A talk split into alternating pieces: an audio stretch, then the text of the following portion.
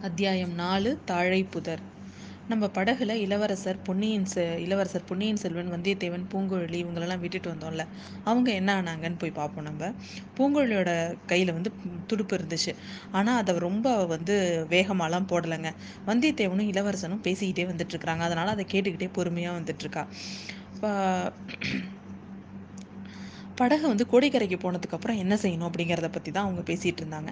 இளவரசர் வந்து தஞ்சாவூருக்கு போகக்கூடாது பழையாறைக்கு தான் வரணும்னு வந்தியத்தேவன் அவர்கிட்ட அவர்கிட்ட கேட்டுட்டு இருந்தான். அதுக்கு பல காரணங்களை அவன் எடுத்து எடுத்து சொல்கிறான் உங்கள் சகோதரி உங்களை வந்து ரொம்ப அவசர அவசர காரியமாக பார்க்க விரும்புகிறாங்க உங்களை கையோடு அழிச்சிட்டு வர்றதா தான் நான் வாக்களிச்சிருக்கேன். அதை நிறைவேற்றி வைக்கணும் அப்படின்னு சொல்லிட்டு கெஞ்சி கேட்குறான் உன் வாக்கை நிறைவேற்றுறதுக்காக நான் என்னோட தந்தையோட கட்டளையை மீற சொல்கிறியா அப்படிங்கிறாரு இளவரசர். அது வந்து உங்களோட தங்க தந்தையோட கட்டளையே இல்லை பழுவேட்டரையரோட கட்டலை அப்படிங்கிறான் வந்தியத்தேவன். அதோட இன்னொன்று ஒன்று கூட சொன்னான். ஆனால் அது ரொம்ப நியாயமாக இருந்தது. அது என்னன்னா சக்கரவர்த்தியை நீங்கள் பார்க்க போ போகிறதா இருந்தால் சுதந்திரமாக பார்க்க போகிறது நல்லதா? இல்லை பழுவேட்டரையர்களோட சிறையாளியாக பார்க்க போகிறது நல்லதா? நான் சொல்கிறேன் கேளுங்க. நீங்கள் உங்களை வந்து பழுவேட்டரையர்கள் சிறைப்பிடிச்சிருக்காங்க அப்படிங்கிற செய்தி நேரம் பரவி இருக்கும். சோழ நாட்டு மக்கள் எல்லாருமே திரண்டு வந்துருவாங்க. உங்களோட அருமை தாய்நாட்டு மக்கள் ஒரு உங்களை இந்த மாதிரி கைதியாக கூட்டிகிட்டு போகிறாங்க அப்படிங்கிற விஷயம் தெரிஞ்சால் எல்லாரும் என்ன பண்ணுவாங்கன்னு யோசிச்சு பாருங்க. அந்த இடமே ரணகலமாயிடும். ஒரே போது போராட்டமாகிடும் அது அது வந்து அது அது அதை நீங்கள் அது மாதிரி ஒரு கலவரத்தை நீங்கள் ஏற்படுத்தணும்னு நினைக்கிறீங்களா அப்படின்னு கேட்குறான் அவ்வளோ நேரம் அவன் சொல்லிட்டு இருந்த வாதங்களுக்கெல்லாம் இளவரசர் வந்து ஏதேதோ சொல்லிட்டு இருந்தாரு. ஆனால் இந்த விஷயத்த கேட்ட உடனேவே அவருக்கு மனசு கொஞ்சம் மாறுச்சு. தம்ம வந்து பழுவேட்டரையர்கள் மட்டும் சிறப்பிடிச்சிருக்காங்க அப்படிங்கிற விஷயம் தெரிஞ்சதுன்னா சோழ நாட்டில் கண்டிப்பாக ஒரு கலவரம் உண்டாகும். மக்களுக்கு வந்து தம் தம் மேலே எவ்வளோ ஒரு அபிமானம் இருக்குது அப்படிங்கிறது அவருக்கு ஓரளவுக்கு தெரியும். கொஞ்ச நேரத்துக்கு அப்புறம் சரி உன் விருப்பப்படியே நிற உன் விருப்பத்தையே நிறைவேற்றுறதுன்னு நான் முடிவு செஞ்சாலும் அது எப்படி சாத்தியம்? கோடிக்கரையில் பழுவேட்டையர்களோட ஆட்கள் எனக்காக காத்துட்டு இருப்பாங்களே அப்படின்னு சொல்லிட்டு அவன் சொல்கிறான் அதுக்கு உதவி செய்ய இந்த ஓடக்கார பெண்ணு இருக்கிறா. கரையில் எத்தனையோ பேர் காத்திருந்தாலும் அவங்க கண்ணில் மண் கண்ணில் மண்ணை போட்டுட்டு அவள் நம்மளை வந்து காட்டு பக்கமாக நம்மளை கூட்டிகிட்டு போவா. பூங்குழலி நான் சொல்கிறது உன் காதில் விழுந்துச்சுல நீ அந்த மாதிரி உன்னால் செய்ய முடியுமா? அப்படின்னு அவன் கேட்குறான் பூங்குழலி வந்து இப்போ வந்து ஒரு சொர்க்கலோகத்தில் தாங்க இருந்தா. இளவரசரை கடல்லேருந்து காப்பாற்றி படகுல அழிச்சிட்டு வந்ததுலேருந்து அவளுக்கு ஒரு ஒரு ஒரு பயங்கர உற்சாகமாக இருந்தா அவள் கோடிக்கார வந்ததுமே அவளை அவரை பிரிஞ்சிடணுமே அப்படிங்கிற எண்ணம் மட்டும்தான் அவளுக்கு ரொம்ப வருத்தமாக இருந்தது. வேற எந்த விதத்துலையாவது அவருக்கு உதவி செய்ய முடியும்னா அதை விட அவருக்கு அவளுக்கு வந்து ஒரு பெரிய விஷயம் வேற எதுவுமே இருக்க முடியாது.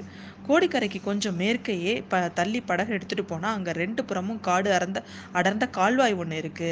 அதன் வழியாக நம்ம படகை விட்டுக்கிட்டே போகலாம். அங்கே ரெண்டு பக்கமும் சதுப்பு நிலம். சுலபமாக யாரும் வரவே முடியாதுன்னு பூங்குழலி சொல்றா.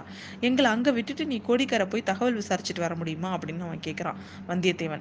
முடியும். படகை ஒருவரும் பார்க்க முடியாதபடி நிறுத்துறதுக்கு அங்கே நிறைய இடம் இருக்கு அப்படிங்கிறா. இளவரசை கேட்டிங்களா? அப்படிங்கிறான் வந்தியத்தேவன். கேட்டேனப்பா என்னோட தாய்நாட்டிலேயே நீ என்னை திருடன மாதிரி பிரவேசிக்க சொல்ற அப்படிங்கிறாரு. படகுல கொஞ்ச நேரம் மௌனமா இருந்தாங்க. அதுக்கப்புறம் இளவரசர் சொல்றாரு சமுத்திரகுமாரி ஏன் படகு அடியோட நிறுத்திட்ட அப்படின்னு கேட்குறாரு பூங்குழலி உடனே வந்தியத்தேவனை பார்த்துட்டு துடுப்பை வலிக்க ஆரம்பிக்கிறா. பாவம் இந்த பெண் எத்தனை நேரம் தனியாக தனியாக வந்து துடுப்பு வலிப்பா? நான் போய் கொஞ்சம் வந்து உதவி பண்ணுறேன்ட்டு போகிறான் உடனே வந்து நம்ம இளவரசர் வந்து நண்பனே உன்னோட சூழ்ச்சியெல்லாம் வீண் தான் நான் பழையாறைக்கே போக போகிறதில்ல தஞ்சாவூரையும் பார்க்க போகிறதில்ல கடவுள் என்னை கைலாசத்துக்கே தான் அழிச்சிட்டு போயிடுவார் போல இருக்கு அப்படின்னு சொல்கிறாரு வந்தியத்தேவனுக்கும் பூங்குழலியும் ஒரே பீதியாக இளவரசரை பார்க்குறாங்க. அவர் உடம்பு கொஞ்சம் நேரத்துலலாம் நடுங்க ஆரம்பிச்சிருது. வந்தியத்தேவன் அவர் கிட்டக்க போய் ஐயா இது என்ன? உங்கள் உடம்பு ஏன் இப்படி நடுங்குது? அப்படின்னு அவன் கேட்குறான் இதுக்கு பேர் குளிர் காய்ச்சல் இலங்கையில் இந்த காய்ச்சல் அதிகமாக பரவி இருந்ததுன்னு சொன்ன ஞாபகம் இல்லையா? இந்த ஜுரம் வந்தவங்க யாரும் பிழைக்கிறது ரொம்ப கஷ்டம் அப்படின்னு சொன்னார் இளவரசர். கடல் நடுவில் கப்பலோட பாய்மரம் இடி விழுந்து பத்திக்கிட்ட போது கூட வந்தியத்தேவனுக்கு வந்து இவ்வளோ கலக்கமாக ஆகலை இளவரசரோட வார்த்தைகள் வந்து அவனுக்கு அப்படியே கதிகலங்க செஞ்சிருச்சு. பூங்கலோட கையில் இருந்த துடுப்பு அப்படியே தானாக கீழே கீழே விட்டுட்டு அவள் வந்து ச உடம்புல சக்தியே இல்லாத மாதிரி அவள் அவரை பார்த்துட்டே இருக்கா. இளவரசரோட உடல் நடக்கும் அதிகமாயிட்டே இருக்கு. கொஞ்ச நேரத்துலலாம் தூக்கி தூக்கி போட ஆரம்பிச்சிருச்சு. ஐயா நான் என்ன செய்யட்டும்னு சொல்லுங்க. எனக்கு ஒன்றுமே புரியலையே. படுகை எங்கே கொண்டு போட்டோம் பூங்குழலி கோடியக்கரையில் வைத்தியர் யாராவது இருக்காரா? அப்படின்னு சொல்லிட்டு அவன் வந்தியத்தேவன் பதறான். பூங்குழலி அப்படியே பேசாமல் அப்படியே பேசாமல் நடந்த மாதிரி உட்காந்துருக்கா இளவரசர் திடீர்னு எழுந்து நடுக்கடலில் குதிக்க போகிறாரு என்னை எங்கள் அக்கா கிட்டே கொண்டு போங்க என்னை இளைய பிராட்டிகிட்ட கொண்டு போங்க அப்படின்னு அவர் வந்து புலம்பிக்கிட்டே இருக்காரு. இதோ வந்துட்டேன் அக்கா அதோ வந்துட்டேன். உன்னை பார்க்கறதுக்காக அதோ வரேன். அப்படி யார் தடுத்தாலும் நான் கேட்க மாட்டேன் அப்படின்னு கடல்லேருந்து குதிக்க போகிறாரு நல்ல வேலை உடனே வந்தியத்தேவன் உடனே நிலைமை என்னன்னு புரிஞ்சுக்கிட்டு சுய உணர்வு எழுந்துட்டார் இளவரசர். அவர் உணர்வில் இல்லை அப்படின்னு புரிஞ்சுக்கிட்டு உடனே போய் பிடிச்சிக்கிறான். ஆனால் அவன் ஒருத்தனால அவரை பிடிக்க முடியல. பூங்குழலியும் கூப்பிடுறான். பூங்குழலியோட கை பட்ட உடனே உடனேவே அவர் கொஞ்சம் வந்து சமாதானம் ஆயிடுறாரு அக்கா நீ சொல்கிற மாதிரியே நான் பேசாமல் படுத்துக்கிறேன். என் பேரில் வருத்தப்படாத அக்கா. நீ மட்டும் இல்லைன்னா என்னோட கதி என்ன? அப்படின்னு அப்படியே சொல்லிக்கிட்டே அவர் படுத்து தூங்கிடுறாரு. அதுக்கப்புறம் நல்லா அவர் நல்லா தூங்க ஆரம்பிச்சிடறாரு. அவர் கண்கள் மட்டும் எங்கேயோ இது ஏதோ சம்மந்தம் இல்லாமல் வார்த்தைகளை பேசிட்டு ஆனால் தூக்கத்தில் இருக்கிறாரு. இளவரசர்கிட்ட இன்னும் ஆத் ஆலோசனை கேட்கறதுல பயனில்லை அப்படிங்கிறத வந்தியத்தேவன் நல்லா புரியுது அவனுக்கு. ஆனால் வந்து இந்த இந்த இந்த பெரிய ஆபத்துலேருந்து எப்படி வந்து நம்ம இந்த பொன்னியின் செல்வரை காப்பாற்ற போகிறோம் இந்த பெரிய பொறுப்பு நம்ம தலையில் விழுந்திருக்கு.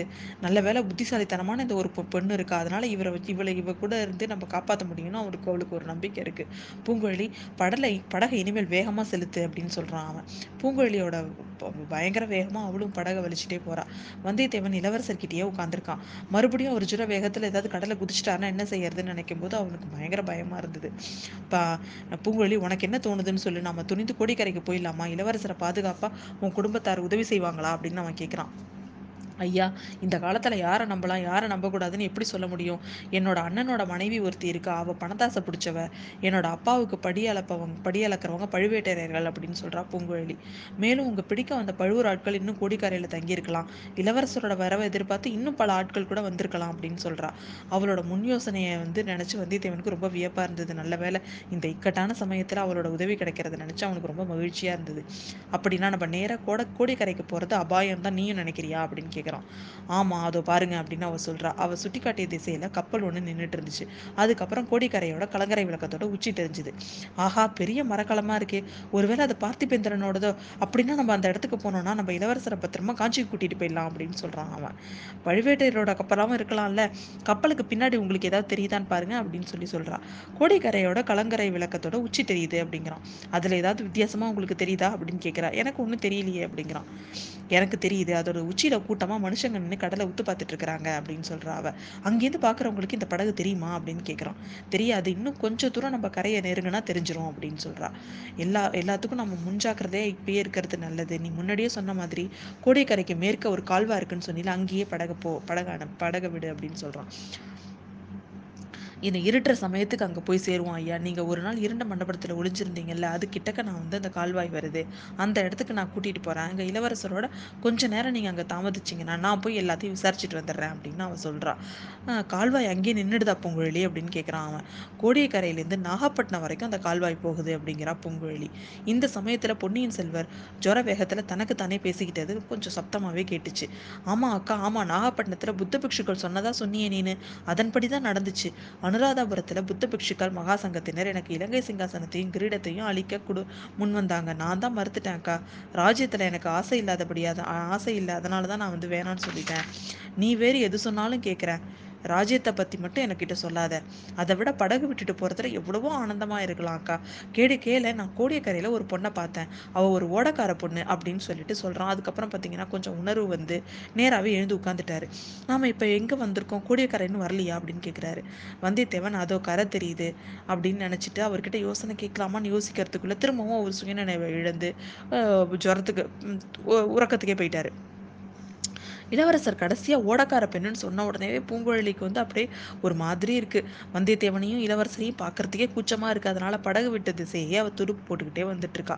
இருட்டுற நேரத்தில் கடல்லேருந்து பூமியை குடைஞ்சு போன அந்த கால்வாய்க்குள்ளே அந்த படகு போகுது.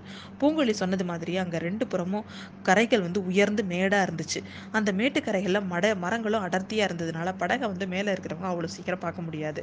ஒரு இடத்துல அவள் சொன்ன இடத்துல அந்த இடத்துல நிறுத்திட்டு நீங்கள் படகை பத்திரமா பார்த்துக்கோங்க அப்படின்னு சொல்லிட்டு அவள் வந்து உள்ளே போய் பார்த்துட்டு வரலாம் அப்படின்னு சொல்லிட்டு போகிறான் பொண்ணை உன்னை பூங்குழலி உன்னை யாராவது பார்த்துட்டாங்கன்னா என்ன செய்யறது? உனக்கு ஏதாச்சும் இந்த சமயம் ஆபத்து வந்துட்டா எங்கள் கதி அதோ கதி தான் அப்படிங்கிறான் வந்தியத்தேவன்.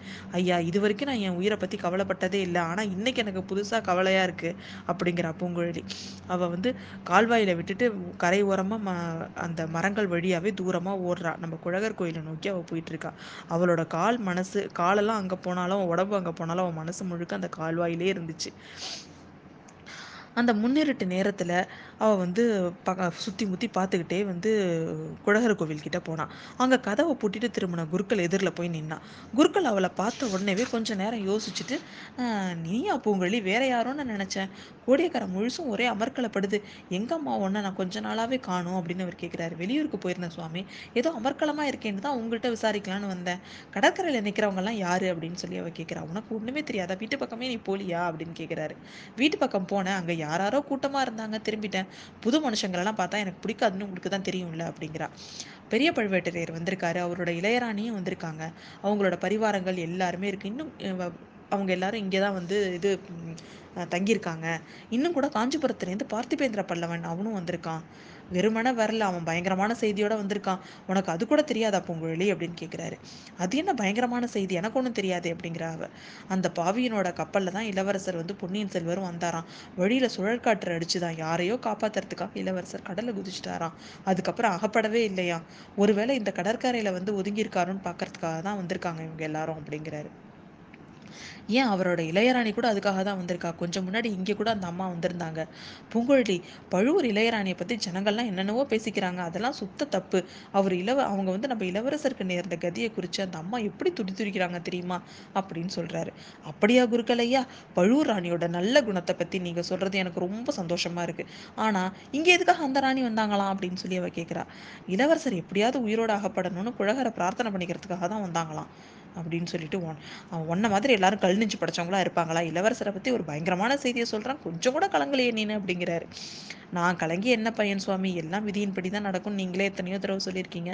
போனா போட்டும் அவ்வளோ பெரிய மனுஷங்க வந்திருக்கும் போது நான் என் வீட்டுக்கு போக விரும்பல. கையில் வச்சிருக்கிற பிரசாதத்தை என்கிட்ட கொடுத்துட்டு போங்க. நான் இங்கேயே சாப்பிட்டுட்டு கோயிலே இருந்துக்கிறேன் அப்படிங்கிற அவ. நீ ஒரு தனி பிறவி தான் பூங்குழலி. பெரிய மனுஷங்க வந்தா எல்லோரும் அவங்கள போய் பார்க்கணும் பழக்கம் செஞ்சுக்கணும்னு நினைப்பாங்க.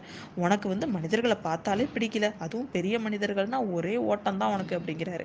குருக்கலையா பிரசாதத்தை கொடுக்க முடியாதுன்னா கொடுக்க முடியாதுன்னு சொல்லுங்க. எதுக்கு இப்படி வீணா பேசுறீங்க? அப்படின்னு கேட்குறா ஐயோ உன்னை நான் திட்டுவேனா இந்த பிரசாதம் உன் பசிக்கு போதாதேன்னு தான் பார்த்தேன். தாராளமா வாங்கிக்கோ அப்படின்னு சொல்லிட்டு அர்ச்சகர் தன் துணியில கட்டி வச்சிருந்த சுவாமி பிரசாதத்தை கொடுக்குறாரு. அதை பார்த்தோன்னே பூங்குழலி பார்த்துட்டு இது என் பசிக்கு பத்தாது தான் இவ்வளோ பெரிய சுவாமிக்கு ரொம்ப இவ்வளோ கம்மியாக நைவேத்தியம் பண்ணுறீங்களே இது நியாயமா சுவாமி? அப்படின்னு கேட்டுட்டு கெண்டியில் என்ன இருக்கு? குடிக்கிற ஜலமா? அப்படின்னு கேட்குறா இல்லை இல்லை சுவாமிக்கு அபிஷேகம் செஞ்ச பால் குழந்தைக்காக எடுத்துட்டு போறேன் அப்படிங்கிறாரு. இன்னைக்கு நான் தான் உங்க குழந்தை. அதையும் என்கிட்ட கொடுத்துட்டு போங்க. உங்களுக்கு புண்ணியம் உண்டு அப்படின்னு அதையும் வாங்கிக்கிறா. சரி சரி கெண்டியையாவது பத்திரமா வச்சிரு அப்படின்ட்டு அவரும் கிளம்பிடுறாரு. அந்த சமயத்துல தூரத்துலேருந்து ஒரு ஆந்தையோட குரல் கேட்குது பூங்கோழி கொஞ்ச நேரம் யோசிச்சு ஐயா இது என்ன சத்தம்? அப்படின்னு கேட்குறா தெரியலையா அம்மா கோட்டான் கூவுது. இந்த கோடிக்கார காட்டில் கோட்டானுக்கா பஞ்சம் அப்படிங்கிறாரு. மறுபடியும் அந்த குரல் ஒன்றை ஒரு கொட்டான்னு ஒன்றும் செய்யாது. நீ வந்து பிரகாரத்தை கதவை தாழிட்டுக்கோ அப்படின்னு சொல்லிட்டு அவர் போயிடுறாரு. குருக்கள் போனதுக்கப்புறம் பூங்குழலியும் புறப்படுறா. பிரசாதத்தை மடியில் கட்டிக்கிட்டு கெண்டியை கையில் எடுத்துக்கிட்டு போறா. கொட்டானோட குரல் கேட்ட திசையை நோக்கி அவளும் போறா. கொஞ்சம் தூரம் போனது பார்த்தீங்கன்னா ஒரு குறுகிய வாய்க்கால். அதுக்கு ரெண்டு பக்கமும் தாழம்பு புதர் காடாக மண்டி இருக்கு. அந்த வாய்க்காலோட கரையை பிடிச்சிக்கிட்டே பூங்குழலி போறா. தாழம்பு செடியில் செடியோட முட்கள்லாம் கூட நிறைய. சமயம் அவளை குத்துச்சானா அதெல்லாம் அவள் பொருட்படுத்தவே இல்லை. கரையோட காலடி சத்தம் கேட்காத மாதிரி மெல்ல நடந்து போறா. அவ கொஞ்ச தூரம் போன உடனேவே அவ என்ன சத்தத்தை எதிர்பார்த்தாலோ அந்த இடத்துக்கு போயிட்டா அவ. ரெண்டு பேரும் மெல்லிய குரல்ல பேசிக்கிற சத்தம் அவளுக்கு கேட்டுச்சு. ஒன்று வந்து ஒரு ஆணோட குரல் இன்னொன்னு ஒண்ணு ஒரு பெண்ணோட குரல். பூங்குழலி நல்லா மறைஞ்சு நின்னுகிட்டா. அவங்க பேசுறது என்னன்னு கவனமா உத்து கேட்க குத்து கேட்க ஆரம்பிச்சா. மந்திரவாதி இளவரசர் கடல்ல விழுந்து இறந்துட்டதா உன்ன மாதிரி எல்லாரும் நம்பிட்டு இருக்காங்க. பழுவேட்டரையும் உருகி உருகி மாயிறாரு. ஆனா நான் நம்பவே மாட்டேன் அப்படின்னு அந்த பெண் குரல் சொன்னுச்சு. அது ரெண்டு அவங்க ரெண்டு பேரும் யாருன்னு உங்கள் எல்லாருக்குமே ஓரளவுக்கு தெரிஞ்சிருக்கும். அதுக்கு முன்னாடி என்ன நடந்துச்சு அப்படிங்கிறத அடுத்த அத்தியாயத்தில் பார்ப்போம்